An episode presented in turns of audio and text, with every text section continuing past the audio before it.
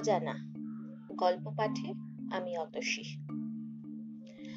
আমার মাসির বাড়ি নদিয়া জেলার মদনপুর গ্রামে।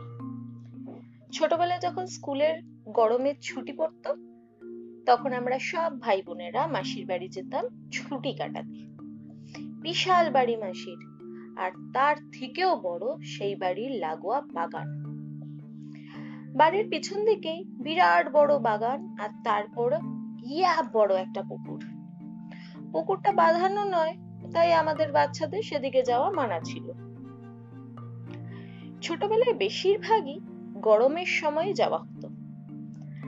আর গরমের সময় মানে আম, জাম, কাঁঠালের সময়। মাসির বাড়ির বাগানে প্রচুর আম গাছ আর কাঁঠাল গাছ ছিল।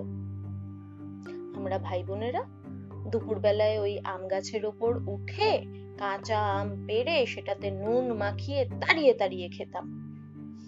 আর সে এক আলাদা মজার দিন ছিল। এখন আমি কলেজে পড়ি। সেকেন্ড ইয়ারে জুলজি অনার্স নিয়ে কলকাতার এক কলেজে পড়ছি। অনেক বছর মাসির বাড়ি যাওয়া হয়। মাসি মেশোরও বয়স হয়েছে। তাই আমরা ভাই বোনেরা ঠিক করলাম এই বছর পুজোর সময়টা আমরা মদনপুরে মাসির বাড়িতে কাটাবো। যেমন ভাবনা তেমন কাজ। চতুর্থীর দিন শিয়ালদা থেকে সকাল নটা পঁয়ত্রিশের চাপদা লোকালে চাপলাম মদনপুরের উদ্দেশ্যে। আমাদের কথা ছিল, আমরা সব ভাই বোনেরা ডিরেক্ট মাসির বাড়িতেই মিট করব। সেই মতো আঠেরোটা স্টেশন পার করার পর উনিশ নম্বর স্টেশনে নামলাম, মদনপুর। স্টেশনে নেমে বাইরে বেরিয়ে একটা মিষ্টির দোকান দেখতে পেলাম। ছোটবেলায় এই দোকানের মাখা সন্দেশ খুব খেতাম। আজ আবার খুব ইচ্ছা করল সেই সন্দেশ আরেকবার চেখে দেখতে। ব্যাপারটা নোট ডাউট নস্টালজিক তাই সেই নস্টেলজিয়ে আরেকটু ইন্ধন দেবার জন্য দোকানটায় ঢুকে পড়লাম।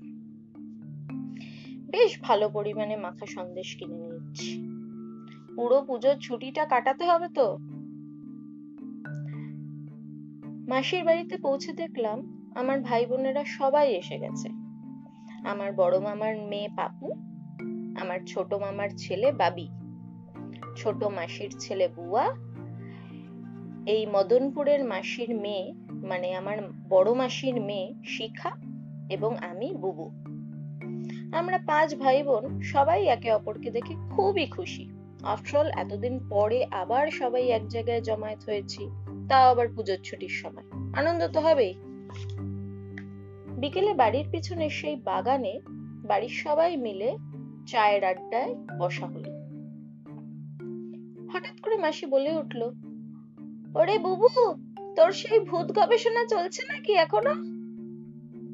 সবাই আমার মুখের দিকে তাকিয়ে আমি একটু অপ্রস্তুত হয়ে গেছি। কি বলব বুঝে উঠতে পারছি না। এখানেই বোর্ডে লেখা ভালো, আমার একটা প্যাশন এবং ইন্টারেস্টের জায়গা আছে। এবং তা হলো অশরীরী বা আত্মা নিয়ে পড়াশোনা। সাধারণ মানুষের ভাষায় যাকে বলে ভূত। কিন্তু আমার এটাকে ভূত বলতে রাজি, মন রাজি হয় না। কারণ ভূত শব্দটি নেহাতি খুব ঠুনকো শোনায় ভূত বলে তার কোনো সম্মান নেই নাকি?